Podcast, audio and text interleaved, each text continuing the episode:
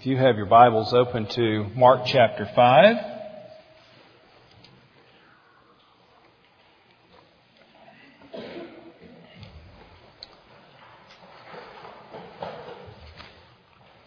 Charles Blondin was born in 1842 in France. It's likely most of you have heard of him, even though you're not familiar with his name. Charles in 1859 was the first man to stretch a rope 1,100 feet across, 200 feet high above the Niagara Falls. And in front of 100,000 people, he walked across. He not only walked across, he did these amazing stunts out on the rope. He walked across in stilts. He walked across blindfolded. I don't know if you've ever been to the, to the Niagara Falls, but there's a little boat that travels around. You ever been there? It's called the Maid of the Mist. Because there's always mist coming off the falls. And he took this little portable, uh, food device of some kind, cooked a little meal out on the rope, and then took another rope and lowered the meal down to the people on the boat of the Maid of the Mist. One time he carried his manager piggyback across the rope. How'd you like to be his manager? Well, we're not too sure about how the story goes. There may be some legend or some truth in it. We know that he crossed one time pushing a wheelbarrow. The story you may have heard was he, and it may be true, he pushed the wheelbarrow across and the crowd cheered and he was known as the Great Blondin. That wasn't his real name, but he had another name that people couldn't really understand, and he had blonde hair, so he just called himself Blondin. And he got to the other side with the wheelbarrow, and everyone cheered, and he said, do you believe that the great Blondin can do anything out there on the rope? Yes. Could he walk across with the wheelbarrow again? Yes. Do I have any volunteers to get in the wheelbarrow? And all the roar that had been yes suddenly Silence. No, no volunteers to get into the wheelbarrow. You know, Charles wasn't asking for a super talented, well balanced person to walk across the rope with him. That was not what he was asking for. You know what he was asking for? If somebody in the crowd would put all of their faith in Charles to get him across to the other side. You didn't have to take a single step. He'd carry you all the way across. You just had to have faith that Charles could get you all the way across. Well, this story makes for a good opening sermon illustration on faith. That may have been where you've heard the story before. I thought a little bit more profoundly about faith when I read another story, and you may have heard about it on television this week, came from the Washington Times where I read it. Abdul Rahman, I believe is how you say his name, is 41. He was arrested last month in Afghanistan after being accused of being a Christian.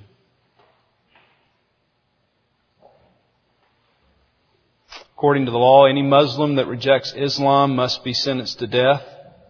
And this is what the prosecutor said.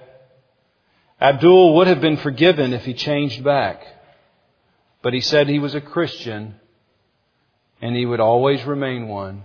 Therefore, he must receive the death penalty. So today, a man with two children, 13 and 14, sits in a detention cell in Afghanistan with a death sentence. What keeps him there. It's the same thing that got him there. His absolute and unqualified faith in Jesus Christ. That got him there, and the reason he's still there is because he's trusted that Christ, no matter what happens, can carry him all the way home. So I've been spending some time thinking about this. I'm a 42 year old man. Most of you thought I was 29. I realize that. I'm 42. I have two children, 12 and 14. And I've wondered about my own faith in that position. I'd like to say what I would do, but I wouldn't be so arrogant to say I know what would happen. I've been thinking about you. I've been wondering at Christ Community Church, are we building the kinds of disciples here that have this kind of faith? Are we people not of an extraordinary talent, but do we have a simple, uncompromising faith that no matter what happens, Jesus Christ can bring us home?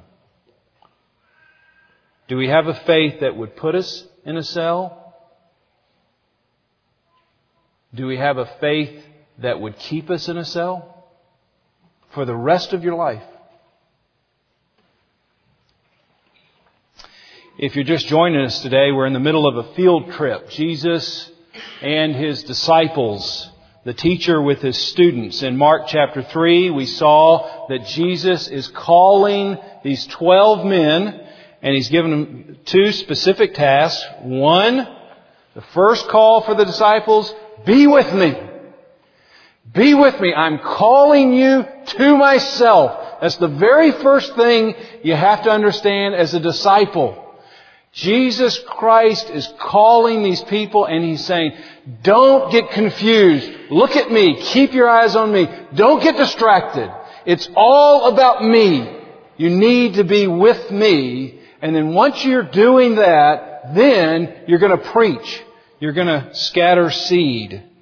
And you see the parables in Mark chapter 4 that we've talked about in the last couple of weeks. Well, in Mark chapter 4 verse 40, we looked at this a couple of weeks ago, we see that the first test, the first part of the field trip was crossing the lake. A storm comes up. The disciples encounter the storm and they fail the test. He's been talking about faith. He's saying, you've got to keep your eyes on me. And he says, okay guys, let's go take this faith for a little test run. And they get halfway across this six mile lake. A storm comes up and they feel like they're losing their lives and they're losing their faith. And the question for the disciples in Mark chapter 4 is the same question for us is in the midst of life's storms, is Jesus enough?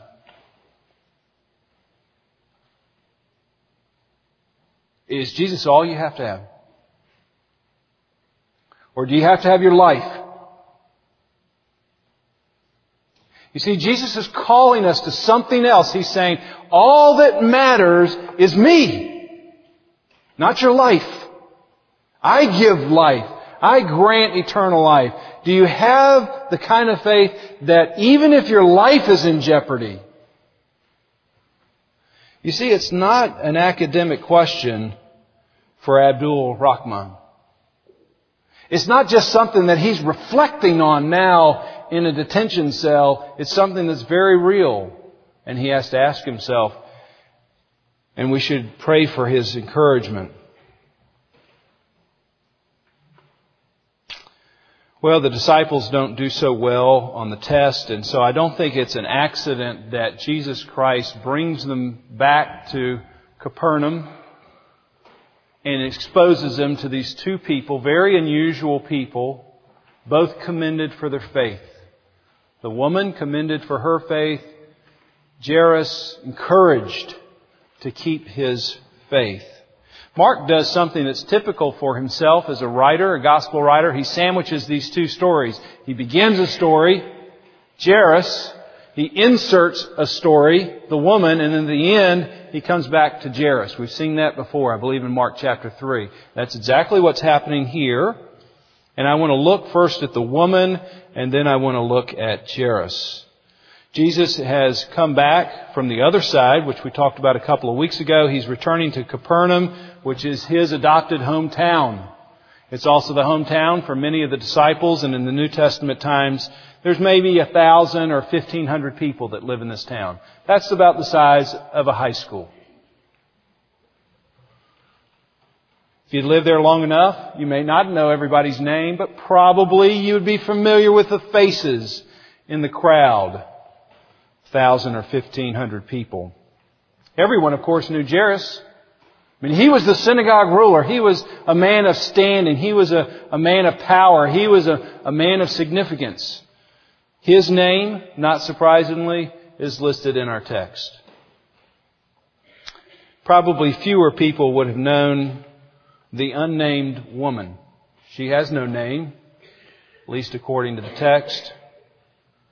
Maybe they would have been familiar with her face, so she's the one who's got some kind of medical problem. yeah, you've got to keep your distance away from her. Oh, she had some wealth, but now she's lost it all in trying to cure herself, and you had pity on her, or maybe you just didn't have time. She's dying of a medical problem, but she's dying emotionally because she's separated from her people. See, a, a woman who's bleeding, you can't have any contact with. You can't sit where she just sat. So she's basically relegated to be with the lepers. She's unclean, and if you touch her, you become unclean. And so she has no interaction, no worship. She has no name. She lives in poverty. She spent everything she has, and she's getting worse. I would say the woman has a number of reasons not to come to Jesus. Two, I'll mention first her position. You see, Jesus right here, He's dealing with Jairus. Everybody knows his name. He's important. He's powerful. He has a name. He has an identity. Maybe Jesus just isn't interested in people without a name. Maybe that's what you think. I'm nobody. I mean, hardly even anybody knows that I exist now. After I die, nobody's going to remember my name. Jesus has time for the significant, the power. He's trying to move something in this world, and he only has a few minutes to deal with the most powerful people, and he's working with Jairus, and he wouldn't have time for me. And those kinds of thoughts keep people from Jesus. I think it's worth noting that on the field trip, Jesus comes in contact with three people. Legion, a bleeding woman, and a dead little girl. All three in society have absolutely no standing or no position. I think that's a little clue for the disciples. When I send you out, these are the kinds of people that my heart breaks for. These are the kinds of people that I want you to be around. She could have not come to Jesus because her embarrassment. I mean, she's tried every alternative. It says in some Jewish writings some of the most bizarre things to get rid of this flow of blood. You should sit at where two roads converge. You should hold a glass of wine in your hand and someone should come up from behind you and frighten you and say, be gone. And when you get up, the flow should have stopped. Isn't that amazing? You should pick the corn out of the droppings of a donkey. You should carry it around with you. And that will stop the flow of blood. How would you like to do that? All kinds of mixing of herbs and drinking these things. All kinds of bizarre alternatives to Christ, and instead of getting better, she grew worse. It Sort of reminded me of this very sad picture, this mom who called me one day and she said, I really want you to talk to my son. And um, I asked her why, and she said, well, he's just been picked up out of the church parking lot, which was right across the street from the high school that I was working in. And she went to tell me this story that her son during lunch had gone off with some friend, friends and they got drunk. They came back to try to make it to one of their classes and he couldn't stand up. So I, think out of kindness, although it doesn't seem kind at the time, they took their friend and they set him up next to a tire in the church parking lot in between two cars. And then they drove away to go back to their class.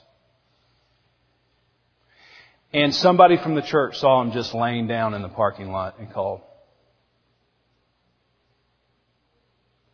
This was a friend of mine. And he was trying every bizarre kind of behavior to try to find significance and life. And he was laying at the footstep of the answer in a church parking lot. He was so close, but yet he walked around with things in his pocket, with things in his mind, with hopes and dreams that could never provide life. He'd done the most bizarre kinds of things. And I wondered, when I talked to him about Christ, would that bizarre behavior just say in his mind, I've just done too many bizarre things? If, if Jesus knew the kinds of things that I thought and that I've done, He just wouldn't want to have anything to do with me. That kind of embarrassment, that kind of shame actually can prevent people from coming to the very person who's providing life. So her position, her embarrassment might have caused her not to come to Christ, but thankfully, we know the story. Nothing, nothing is going to keep her from Jesus Christ. She is going to press through the crowd, whatever mindset she's in, whatever misunderstanding she may, be, may have about Christ, she's going to forge through. Absolutely everything rests on Jesus. And her faith is rewarded. I want to just note a couple of things here. Jesus stops to look and listen to her. All this commotion, all this activity, all this energy. Jairus, the important man, we're moving towards his daughter who's dying, and Jesus stops the whole parade to look for somebody who doesn't have a name. It's absolutely stunning. Who touched me? He said. I mean, you, you, you know the story. The, the, the disciples and the crowd. Who touched me? I mean, come on, Jesus. You're a pretty smart fella. We've seen it. Any, any number of people could have touched you. No, no, but somebody touched me in a different way. Uh, some power has gone out of me. And he begins to look around and the disciples are impatient. They're, they're working with somebody important. What, what would you think if you're Jairus? Hey, I don't know. I mean, I don't care. I got a daughter who's dying. And Jesus stops the whole parade and looks for a woman who has no name. This has to remind you of the story from Matthew 18 about the lost sheep. You remember that? The disciples are coming to Jesus and they're asking this really hard to believe question. They're concerned about themselves. And so they ask Jesus this question. Now, who's going to be the greatest in the kingdom of heaven? Can you imagine that?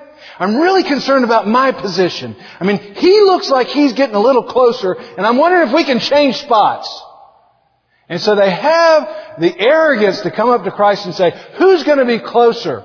Who's going to be the greatest? And Jesus pulls up this little no-name child on his lap, and he tells this story about sheep. You see, there's a hundred, and one of them's got away. And Jesus does what no preacher can do. He leaves the 99 and he goes to find the one. He's come to seek and save that which is lost. He's stopping the whole parade of the 99 and say, stop! I've got to go find this one who's gotten away. Seeker? Watch out. He's seeking you. Disciple.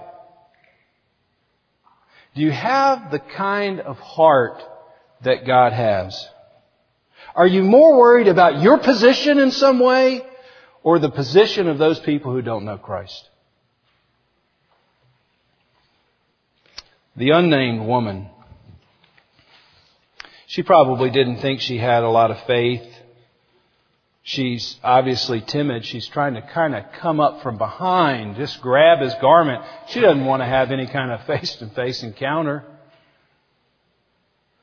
She's desperate. She's moving towards Jesus.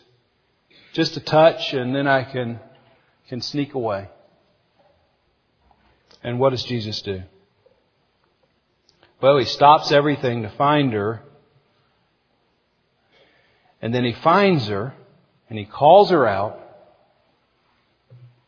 He wants to do a couple of things, I believe. One, he wants to make sure she understands that it wasn't touching the garment that saved her. I mean, she could have gone away saying, yes, I touched the garment, the blood stopped flowing, and that garment has power. Everybody else should touch that garment. That would happen today if we found a garment that touched that. We'd all be touching that garment. And he's calling her to say it's not the garment. It wasn't her step forward that saved her. I want to emphasize that. It was not this woman's step forward through the crowd that saved her.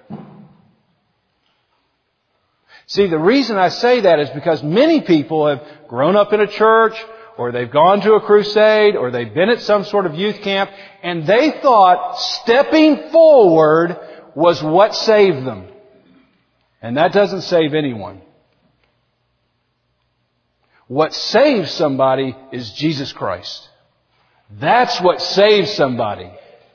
And he's trying to help this woman understand in a face-to-face encounter, just like with the disciples, it's me. It's me. You keep your eyes on me. That's what's going to keep you all the way home. I'm not looking for super talent. I'm not looking for unusual intellectual ability. I'm not looking for any athletic understanding. I'm not looking for any of those things. I'm looking for somebody who will get in the wheelbarrow and I can personally carry them all the way home. Is there anybody here like that? And the woman says, well, I'm at least like that. And what does he do? This is so incredible.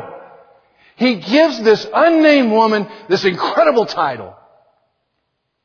And I wish I could, I've been searching for the words to try to describe what happens eternally. He, he dumps all of heaven's glory, all of heaven's riches on this unnamed woman by holding her head and saying, daughter. He completely reorganizes her life, her destination, and her identity. Jesus never uses this word for somebody any other place in all of the New Testament. Except for right here. I don't know if she had a name.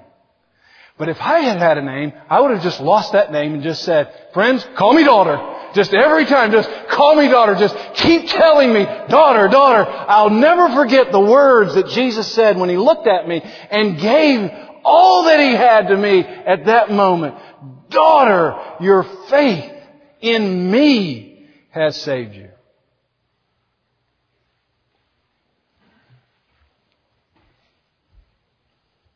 That is a picture of grace. Jairus. Jairus had heard about Jesus, and he had some reasons that might prevent him from coming to Jesus as well. Probably the biggest reason Jairus wouldn't come to Christ is his standing and his pride. Look, I'm somebody. I mean, it's kind of fine for sort of weak need, no named, bleeding women to come to Christ. That can happen. They can come forward. They need that kind of stuff. But I'm a man. And I can take care of myself. And if I can't, I'll buy it. I'll find somebody else who can take care of it for me. But he comes, he's desperate. He falls at Jesus' feet. And I doubt at this point he's asking himself, what would my friends think? What would my dad think? What would the people back at the synagogue think? Because he's got a daughter who's dying and he's in a position now that no power and no money can fix.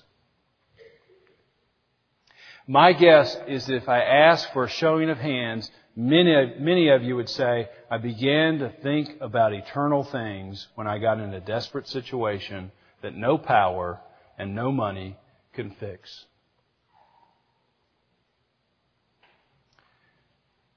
That might have been the greatest gift that God could have ever given you was an absolute disaster that you couldn't fix. Because then in your desperation, you reach out to something beyond yourself. And I pray that's Jesus Christ. Jairus comes with some amount of faith. That's why he's there. Look in verse 35. But I think it's beginning to slip away here. Jesus was speaking with a woman and some people come from the house. And they say, don't trouble the teacher any longer. Your daughter's dead. Now put yourself in Jairus' place. He has some kind of faith, but he left his daughter breathing. And Christ has said, I'll come with you. And Jairus must get excited. There's some real hope. I mean, we only have a few homes here and it's just around the corner and Christ is certainly going to make it there in time. And he just begins to get in some enthusiasm when it all gets washed away by the news that his, his daughter is now dead. I, I don't know if you've had this situation. You come to Christ, you have a real sense of Christ in your life. It's powerful, it's meaningful, it's memorable. There seems to be some forward movement away from some things and some good movement towards some good things. And then, like a cloud or a curtain rolls over. And just when you were thought you were, you were going to break through into this glorious life, Something dies. Someone dies. And Jairus gets on this very quick but downward spiral. Verse 35, she's dead. Verse 38 through 40, he comes to his house, people are wailing, people are laughing at him for believing in Jesus. Verse 40, we can only imagine he and his wife quietly walk into the room, and the daughter that he left breathing is now dead. He has every reason to turn away from Christ. And in verse 35, Jesus, I think, snaps he, he's dealing with this woman, but he hears this conversation. And don't worry about it anymore. Don't bother him anymore. She's dead. And, and I don't know, but I have this feeling Christ turns and says, don't believe that, Jairus. Look at me. You remember the faith that got you here? You keep looking at me. Only believe. Only have faith. In the Greek, the word means mono. One faith. One faith in me. And so he turns and he says, okay Christ, I'll keep having faith. I've heard the report that death has happened, but I'm going to keep walking forward. And then when I walk forward and people are laughing at me, people are scorning me, people are saying, it's not true. It doesn't say in the text, but I have a feeling that Christ leans over. Only faith, Jairus. Only faith. Keep looking at me. When he walks into the room, yes, I'm going to have faith. I walk into the room and I see my dead daughter. And whether it gets said or Jairus remembers in his, in his head, only faith. I'm not going to look at my circumstances. I'm going to look at Christ. And this is a picture. It's not a picture that if you have some kind of faith, all of your physical problems are going to go away. That's not what this text is saying. What this text is saying is that one day there is going to be a resurrection that you and I couldn't possibly imagine. And for those who have faith not in their stepping forward, not in some sort of garment, not in any kind of magic, but they put all of their energies and life, even if you're sitting in a prison cell with no hope of getting out, and you have a 13 and a 14 year old daughter that you may never see again, only faith. Now we don't do this very often at Christ Community Church. Some of it because I feel like it can be manipulative or manufactured. But I'm going to give you a chance to respond. I'm going to give you two options. First, you can respond in your own seat. I mean, you know, there's nothing magic about you stepping forward. That's not life. Life is Christ. But sometimes it's helpful in the midst of a crowd to step forward. I'm going to give you an opportunity just to come up here for a moment. Maybe you're too embarrassed. Maybe you've got a certain position or power. Maybe you're not certain what other people might think. Sometime you have to step forward and let all of that go and trust in Christ alone. And so I'm going to just let you come up here and you have a moment with Christ. Again, you can have the same moment in your seat. It doesn't mean anything other than maybe you're a little braver if you come up here. The second thing is you may be in a situation where I've trusted in Christ but the cloud has rolled in. And the little faith that you had, you just need someone to say, only faith. Just keep your eyes on Christ. Keep moving forward. Trust in Him. If that would be an encouragement to you, I'm going to stand here to the side. I'm not going to say a lot. I'm just going to look at you. I'm going to encourage you to keep going with Christ. And then you can return to your seat. Music will play just for a couple of minutes. If you want to respond, just come for a moment, kneel, and have a moment with Christ. I welcome you to do that. If you just want to come and just for a moment have a word of encouragement, I welcome you to do that. If you want to just sit and pray, consider these things in your seat, you do that.